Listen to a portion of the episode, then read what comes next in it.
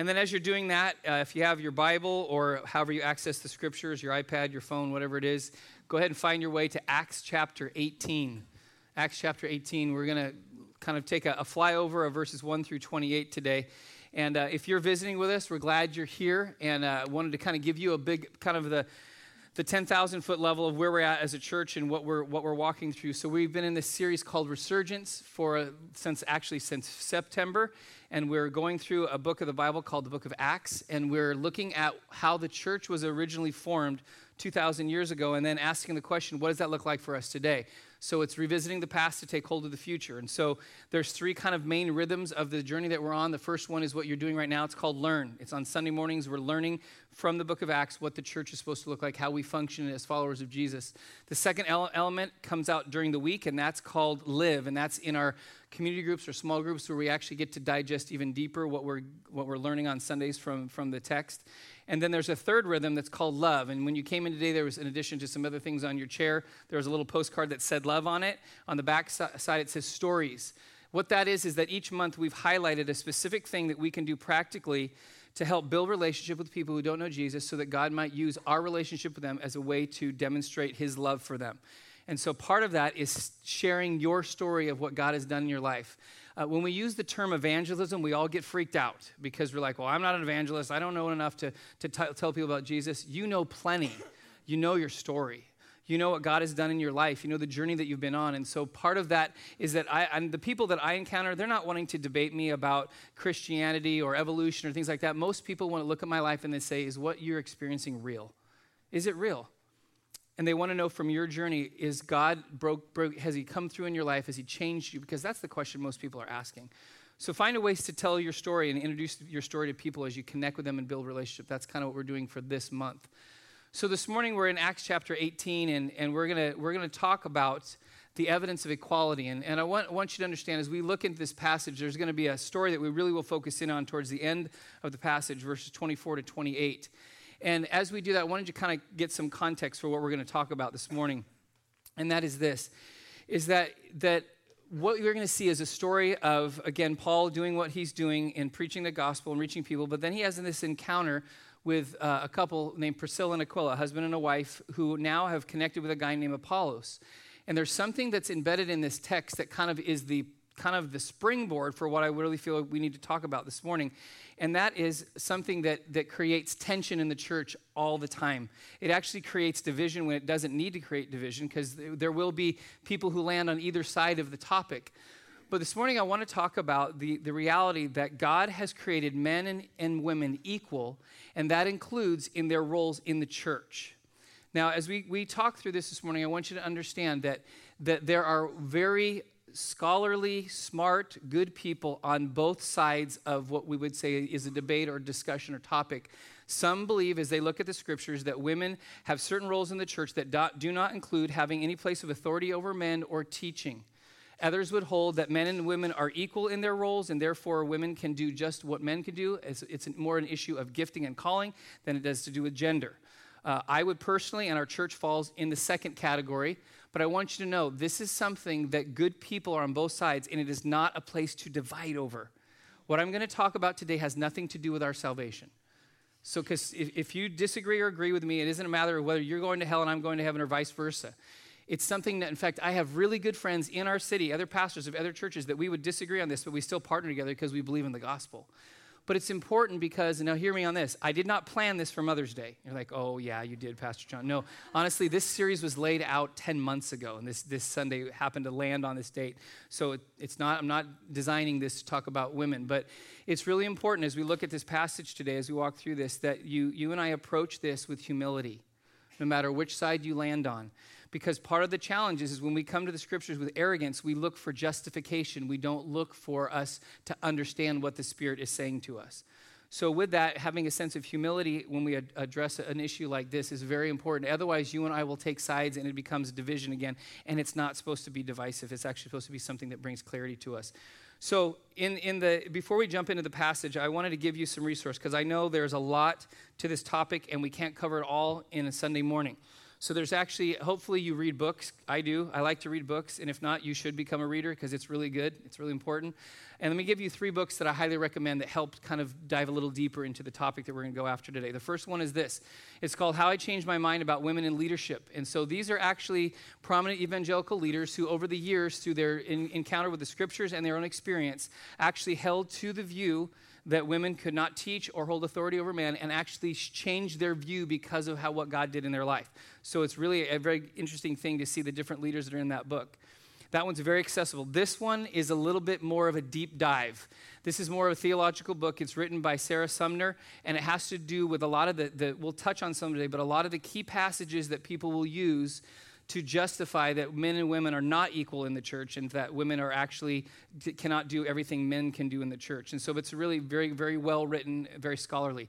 If you're the kind of person that says, I can only afford or read one book at a time, then this last book is the one you want to get. It's uh, two views on women in ministry, and so it actually has two scholars or groups of scholars who hold to opposing views, and they actually share how they theologically come up with their conclusions. It's a really helpful book. So those are three resources because I know I can't I can't get to everything on this top topic this morning. Otherwise, it would be the worst Mother's Day ever because we would be here forever. So, um, but anyway, with that understanding, go ahead. If you have your Bibles, I want to read verse 24 to 28 of, of Acts chapter 18. The first part of the chapter, we see Paul doing what he always does. He's going to present the gospel. He's engaging in the synagogues. He's engaging people and leaders. And then we get to the end of the chapter, towards the end of the chapter, and this is recorded this encounter for us. So he's already encountered uh, this husband and wife, Aquila and Priscilla. And then we get to the verse 24, and it says this It says, Now a Jew named Apollos, a native of Alexandria, came to Ephesus, and he was an eloquent man, competent in the scriptures. And he had been instructed in the way of the Lord, and being fervent in spirit, he spoke and taught accurately the things concerning Jesus, though he knew only the baptism of John. He began to speak boldly in the synagogue, but when Priscilla and Aquila heard him, they took him aside and explained to him the way of the Lord more, or the way of God more accurately. And when he wished to cross to Achaia, the brothers encouraged him and wrote to the disciples to welcome him. When he arrived, he greatly helped those who through grace had believed, for he powerfully refuted the Jews in public, showing them or uh, showing by the scriptures that the Christ was Jesus. So in this passage, I want us to start with something that's very important about how we understand what's going on here. The reason we're just looking at these verses and letting this be a springboard is because when Luke wrote his this he recorded this for us and was written under the inspiration of the Holy Spirit, he actually violates a cultural norm in this text. If you normally read through the Bible, you always see male male mentioned first and then female. So husband first and then wife second. And earlier in the chapter, that's exactly what it is. It says Aquila and Priscilla. But in this context, when the two of them are sitting down with Apollos and they are both teaching him the way of God more accurately, Luke actually says Priscilla first as a point of priority, which demonstrates that she is at least as active, if not more active, than her husband in teaching a man. And I want that to be highlighted. Again, now there's differences of opinion. People can interpret differently, but I want you to understand this is my conclusions that I've come to from studying the scriptures. That is a clear indication that there is something in the text going on more than you and I think there is. There's an intentional inspiration of scripture. Every word's inspired. Therefore, that if the woman comes first and it's in a teaching context, then other passages that indicate women should not teach men need to be reconsidered and looked at, and we'll talk about in their proper historical context to find out what's really going on in those passages. So, with that understanding this morning, there's three things that I want to talk about in terms of are women and men equal in the church. The first one is this I want to take a look at the textual evidence. So, before we get into the specifics of some different passages that are usually kind of controversial and difficult for us to navigate, I want us to understand in terms of the way that we interpret Scripture, it's very important we have to interpret, which means we understand and then we therefore make a conclusion about what we believe a passage means from study and from reading and from, from the, the movement of the Holy Spirit in our own lives to give us clarity. That we have to interpret Scripture in light of the whole Bible. And the reason I say that is there's a tendency when we find something that we we find a passage, we want to take that one passage and build a huge theology around it and explain why this is true or this is false without consulting all of Scripture. And the reason this is so important is because the Bible is written in such a way that there's lots of different types of literature throughout the scriptures. There's poetry, there's narrative, there's exhortation or information. And Paul does a lot of information in his epistles when he's writing to people. He does a lot of information. But this is the key. When you read what Paul says as instruction, what gives clarity to it is the narratives in scripture. Does that make sense?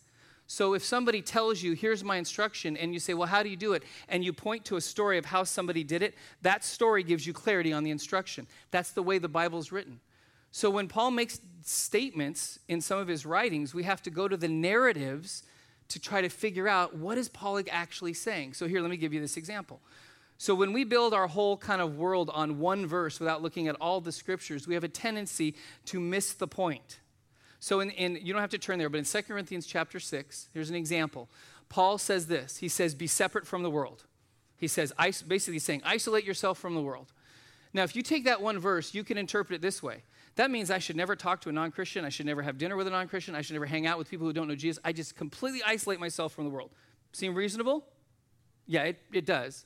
Unless you interpret that passage in light of the narratives that seem to indicate that can't be solely what Paul's talking about. Because if you go to the Gospel of Mark and all of the Gospels, Jesus, if you remember, Jesus was given a name by people. He was called a friend of sinners. And there's multiple passages where Jesus is sitting down with sinners. He's sitting down with tax collectors. He's sitting down with immoral people. He's having dinner with them. He's hanging out with them. He's eating the food they're eating. And if you take what Paul said in 2 Corinthians 6 as you should never associate with the world, then Jesus has violated the very scriptures that he inspired. So that's not to cause confusion. That means that there is a line that has to be drawn in the way that we connect with the world. Doesn't mean we isolate ourselves. Jesus had the capacity to be with sinners but not sin. That's the role model that we have, which means I don't join the world in its sin, but I hang out with sinners as a hope that God may reach them through my life. Does that make sense?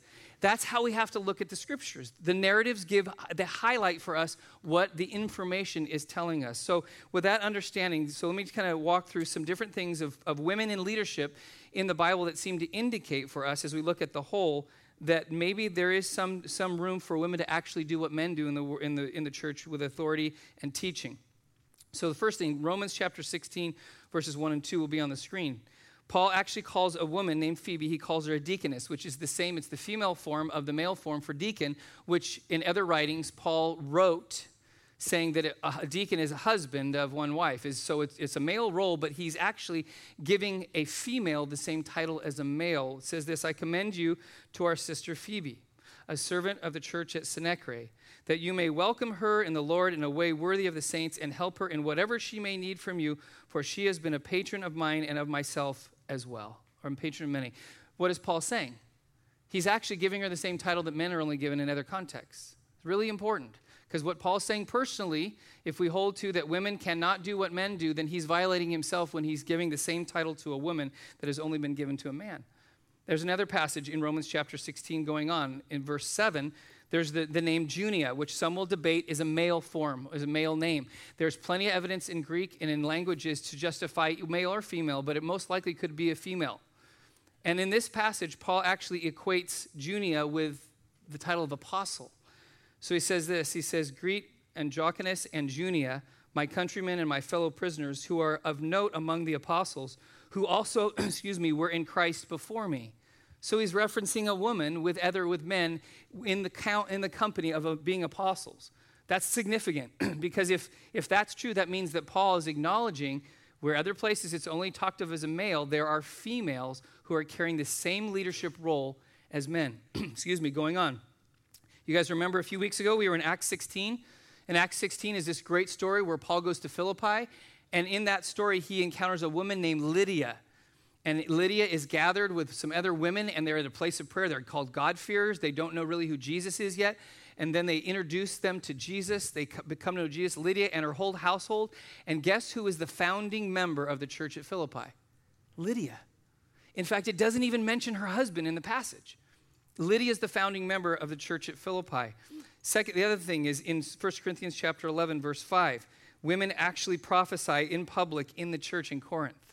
So they're actually speaking in public in a church, which some would say is, is forbidden. Another thing that's very significant is in John chapter 20, when Jesus rises from the dead, the first person to encounter the risen Savior is who? It's Mary Magdalene.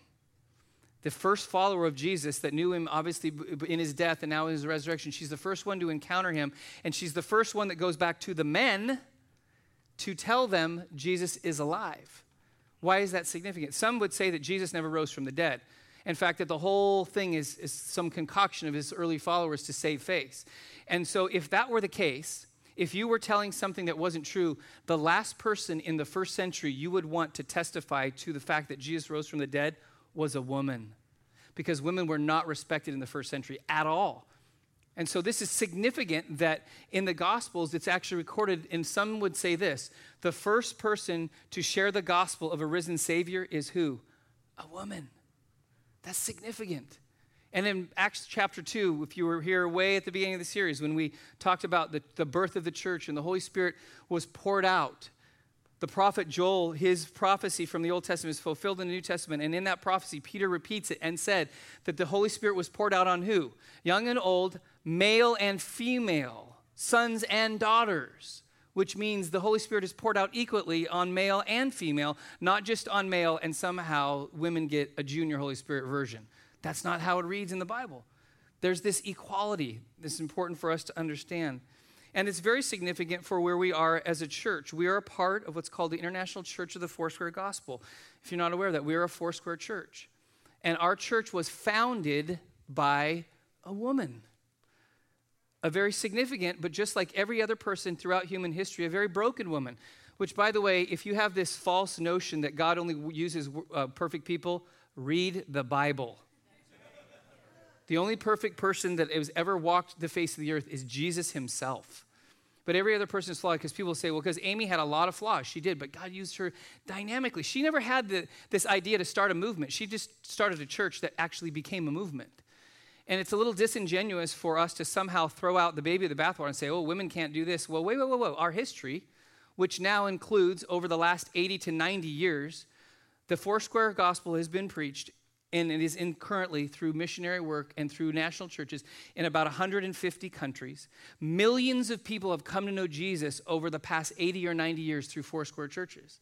So you're telling me somehow that that's God just he had to bypass and work around Aimee, or maybe he actually did work through her. I'm convinced he worked through her. And that's important for us to understand. So there's some textual evidence that we have to come to grips with. Again, this is not something to part ways over to separate. There are differences of opinion, but these are the things I know I've come to conclusion, and I know there's others who are much more uh, intelligent than I am that have come to similar conclusions. So I want to look at the historical context. This is extremely important. One of the things that we forget when you open your Bible, and that's why it's important for you to read the Bible, it's also important for you to study the Bible. And today we have more resources than ever to actually study the Bible because the Bible was written in a certain time period, in a certain language, with certain historical context. And when you and I read the Bible, we will take words out of it and we will give those words our meaning.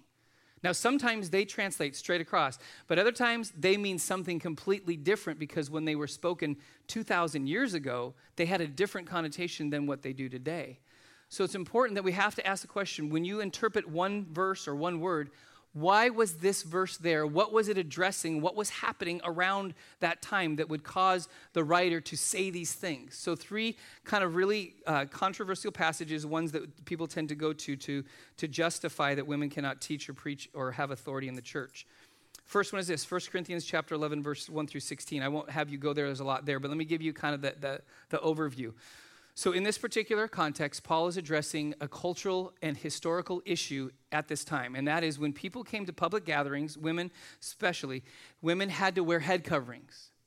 And that head covering was a sign of authority in their life, ultimately, because it actually says that God is the authority of man or is the head of man, man is the head of the woman. And in that day, women would come into a gathering and they would wear that. And there was a reason for that. Because culturally, back in that time, the kind of the, the glory of a woman or the beauty of a woman was seen in her hair. And her hair was obviously because women had longer hair than men for the most part. In fact, if men tried to make their hair look like women, that was something that was not acceptable. And so, in the context of a church, to have a covering for that, because, and this is part of the reason there was a covering, so that the covering of authority over their life would, would remind men that you're not supposed to lust after a woman's hair or any other part of her body for that matter. And so, is this reminder to make sure that, hey, women are women, men are women, women excuse me, men are men, women are women. But in that, because of that, there, there's this covering. Now, this is significant. Why? Because you and I, anybody have head coverings today? Did you see the little head covering box, ladies, when you came in that you better put that on your head? No, because that's a cultural thing that we don't do anymore. In fact, in that passage, people will use the passage to justify. See, God says that the man is head over the woman, therefore, the woman does not have the role that men have in the church. But if you keep on reading the passage, it actually says that man is from woman and woman is from man. Man may be the head, but man, man is born of woman. So woman came out of man. You remember the original creation story? Eve came out of Adam. But where do men come from there on out? They come through being birthed from a woman. So there's this equality built even in that passage that Paul talks about.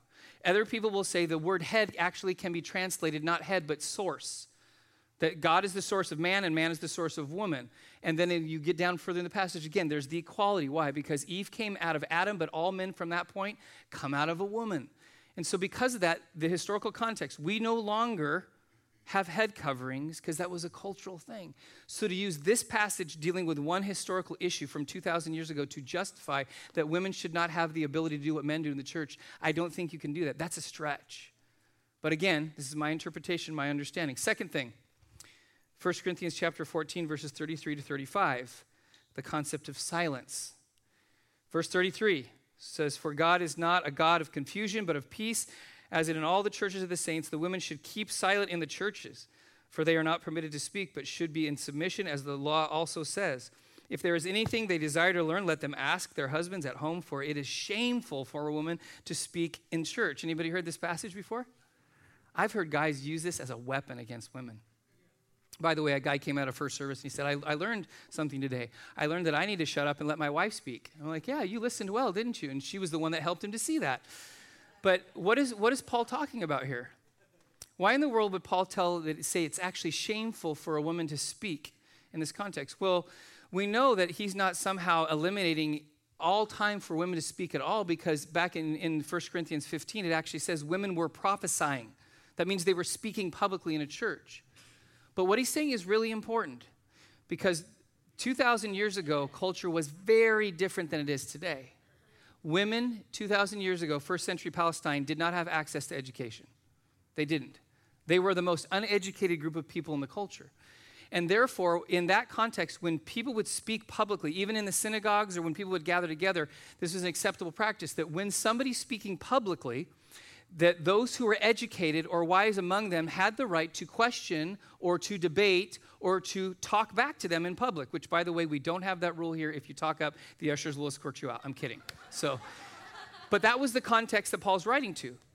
So he says, listen, because women do not have access to education, it is actually shameful for them to open their mouths in a public setting because they're going to make a fool of themselves.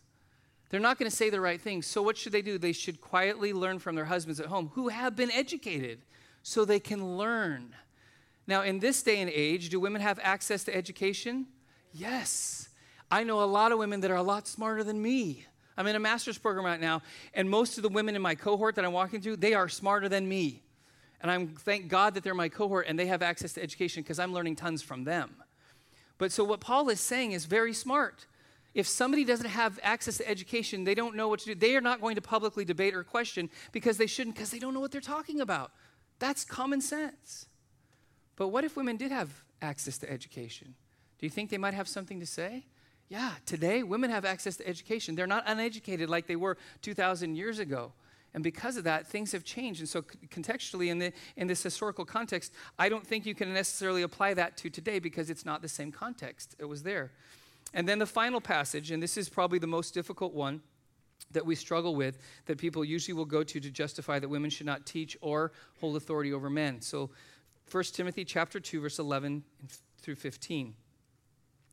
Paul says this, let a woman learn quietly with all submissiveness, and I do not permit a woman to teach or to exercise authority over man.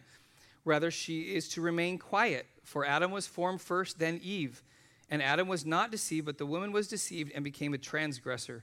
Yet she will be saved through childbearing if they continue in faith and love and holiness with self-control. Anybody heard that passage before?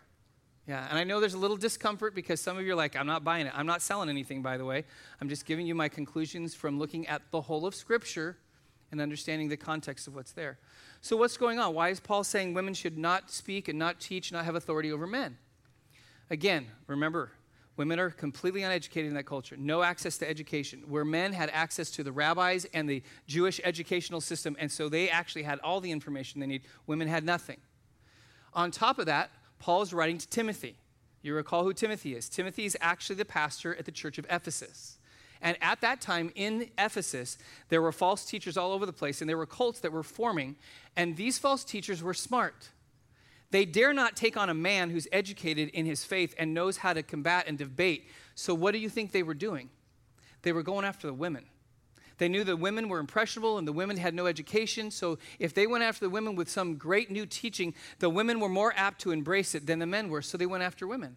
So, what do you think happens? Those women who get the false teaching come into the church, and now they want to speak about this new thing that they've learned, and the very thing they're speaking actually is deception. So, Paul says, No, no, no, no, no. That's not going to happen. Now, that's important because even when Paul says that the, the, the, woman was deceived, remember, Adam's not deceived, the woman is deceived, and she becomes a transgressor. So let's unpack that a little bit. Because some people say, well, women should never speak because they're deceived. Remember, it was Eve that ate the fruit, not Adam. Wait a second. Context tells us that Adam was present as much as Eve. He just was standing passively by, doing nothing to help out his wife in a very difficult situation. So Adam has to take as much responsibility as Eve. The second thing, if you carry that passage to say that all women are deceived, then why do, please, no offense, please, no offense on any churches that do this, but churches that hold to that women can't teach will allow women to teach other women and allow women to teach children. If they are deceived by nature, then why in the world would you allow them to teach deception to women and children? You shouldn't do that because I don't think that's what Paul is saying. I think he's saying in this context, women are deceived because they are uneducated and they are susceptible to the impressions of false teachers. So, therefore, they should remain quiet and learn from their husbands and not have authority or teach over a man. Why? Because they don't know yet. That makes complete to me contextual and historical context. When you apply it to today, it doesn't hold water. Why? Because there are very educated women that teach far better than I do. And it would be a sin to hold that back from the church of Jesus today. It's so important for us, for us to understand this. So, with that understanding, there's, there's one third, one last thing that I want to say of the three things about are women and men equal in the church, and that is this the nature of God tells us so. So, back to the beginning of time in Genesis chapter 1, listen how God created humanity.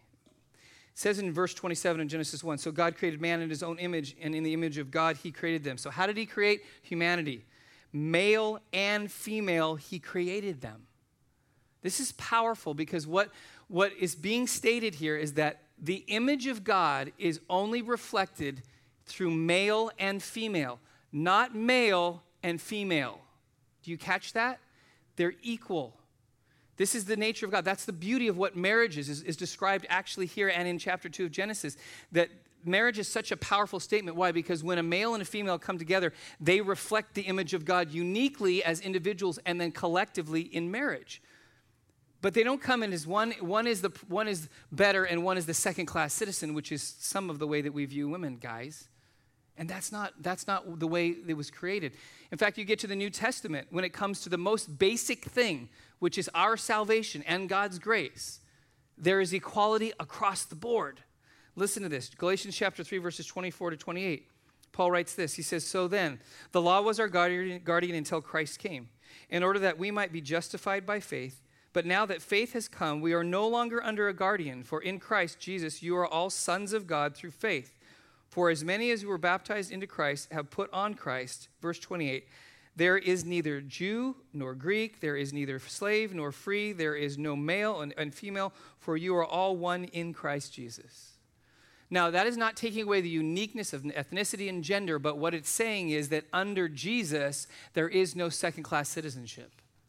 This is really important because we've just been going through the book of Acts and it's important. Ethnicity is mentioned in Galatians here.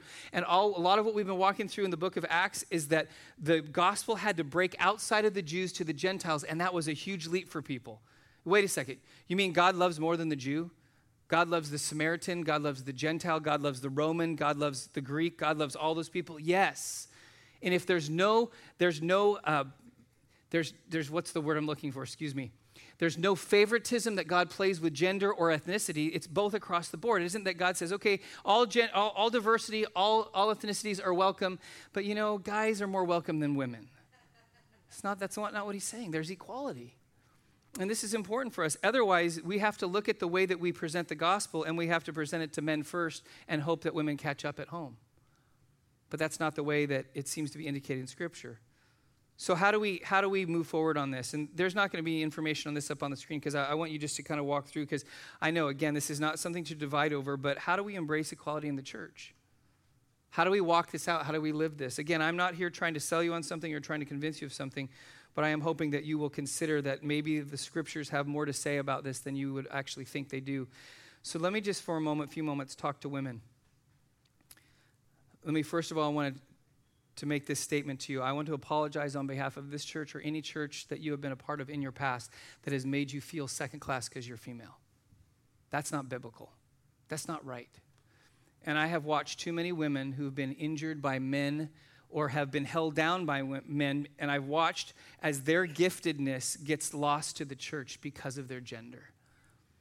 And so please forgive Antioch or forgive any man that you know that has done this to you or any church that you've been a part of. Because I don't believe that's the way God intended for to be in the church. So the second thing, ladies, is a little bit more difficult. You accept the forgiveness, at least I, my forgiveness, please forgive our church. But here's the hard part in accepting the forgiveness, you have to extend it as well.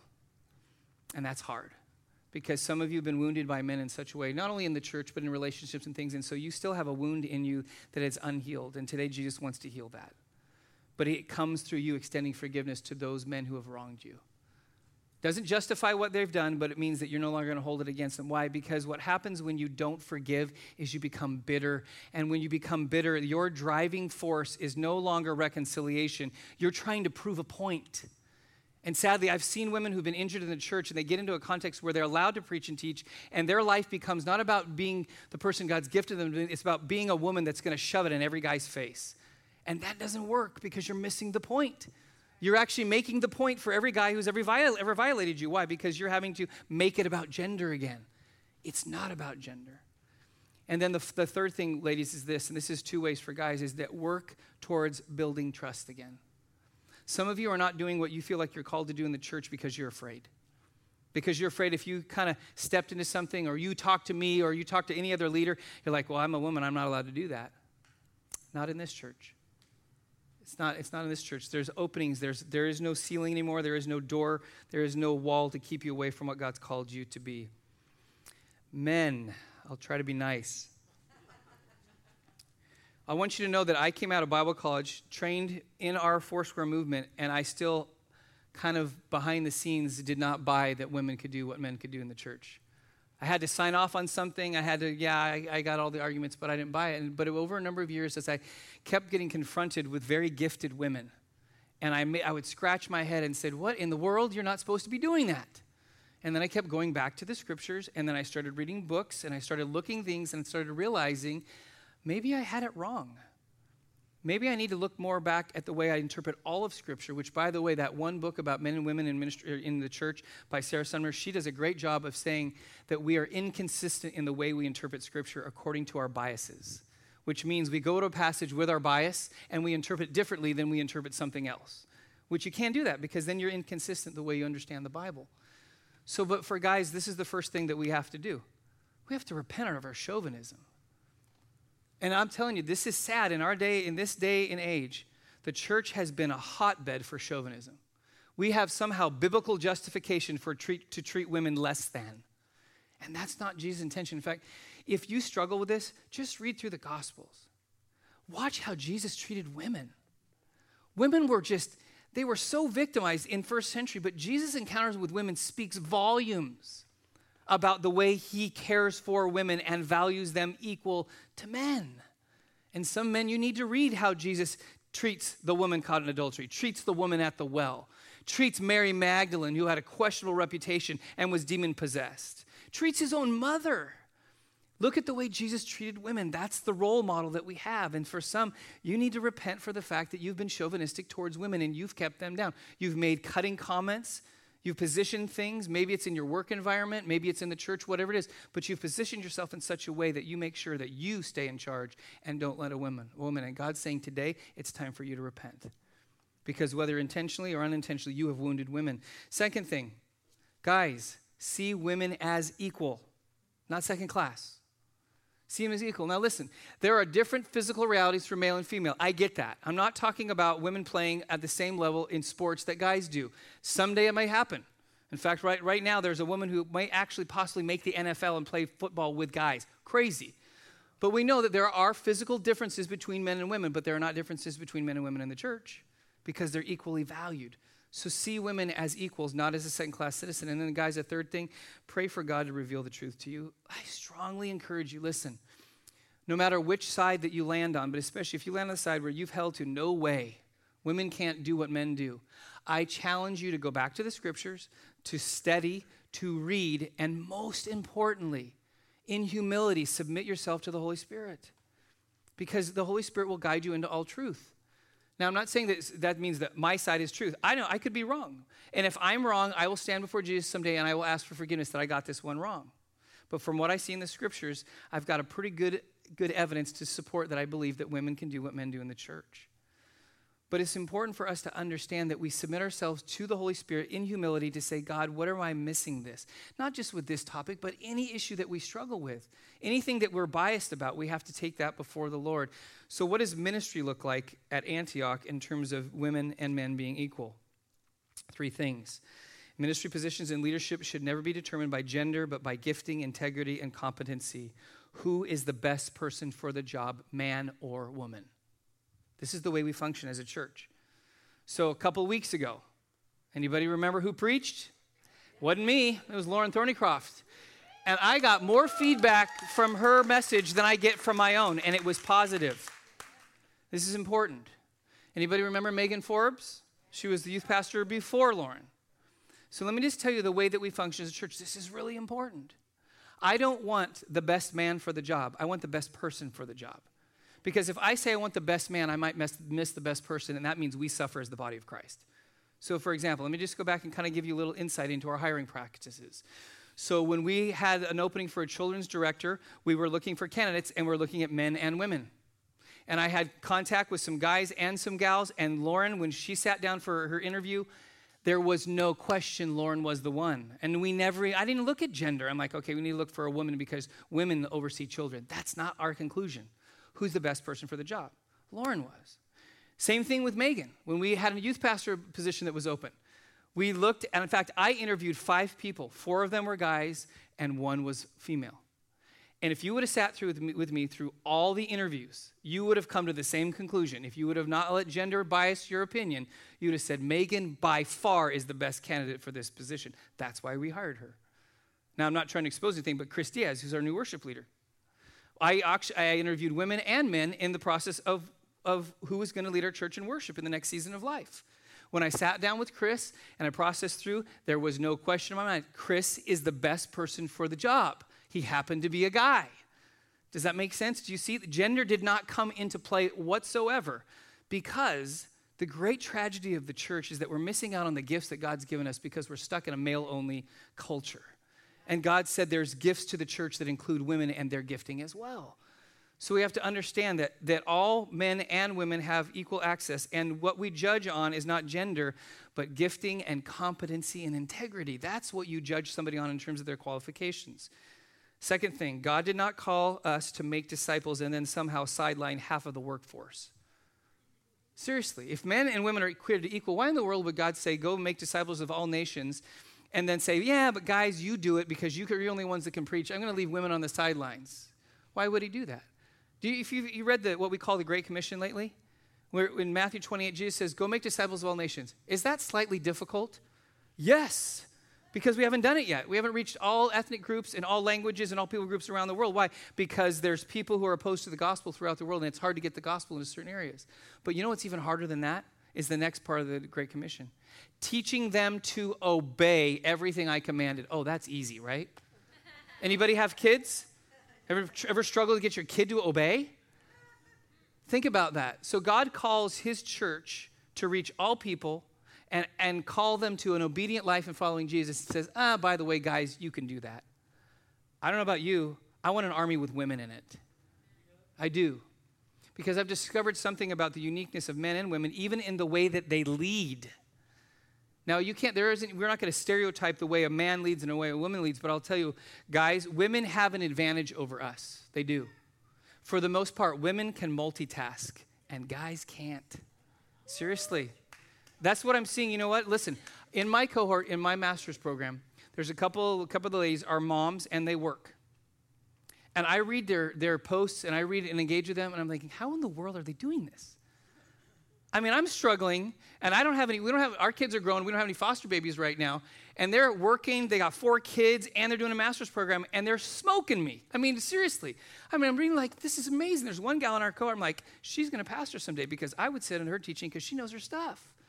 Because she has this ability to do like three things at once. Guys, you ever struggle to do that? Yeah, guys, nod your head because most of us do. But women, they have this ability. And so, in fact, the way a woman would lead a church may actually look different than a man if that's her capacity and that's her ability. But there may be women who are like men in that they, they can't multitask. And there are some guys who can multitask. But for the most part, you see that, that uniqueness in the way God has designed us. So, the last thing is this men and women, seek to live out your calling to the fullest, uh, to realize that we all need each other. We all need each other. And so we are the body of Christ. The body of Christ is not men, the body of Christ is male and female. It's all of us together. Otherwise, we're missing body parts, and it gets pretty ugly pretty fast. Because we're missing half of our body parts. You can't really function very well as a body unless you have all the body parts together. So, how I want to close with this today I want to close and I'm going to pray in, in, just a moment. I know this is difficult for some, and I know that you're, some of you may, you may think, wow, you've got a whole list of things of ammunition that you want to come debate me on. I'm not interested in, in debating.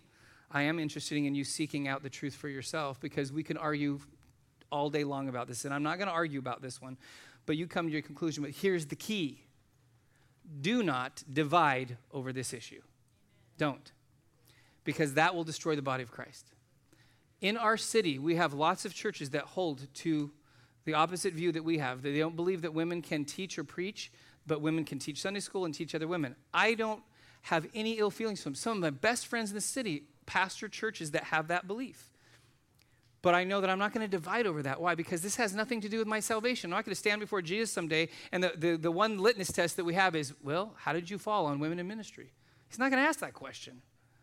In fact, this last Thursday, Lauren hosts periodically hosts a youth pastors prayer gathering, and there were youth pastors representing, I think, five or six churches that were here in our building, and some of the youth pastors were women, and some of the youth pastors were men, and beautiful thing. They all got together in a room and they prayed for the youth in our city, regardless of where they come theologically on that particular issue.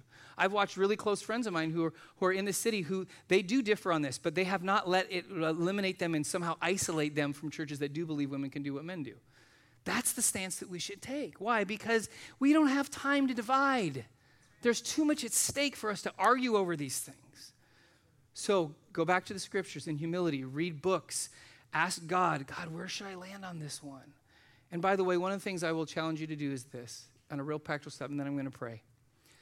I've had so many people come to me when we've had a female preach in our services, and they'll say this She's not supposed to be doing that.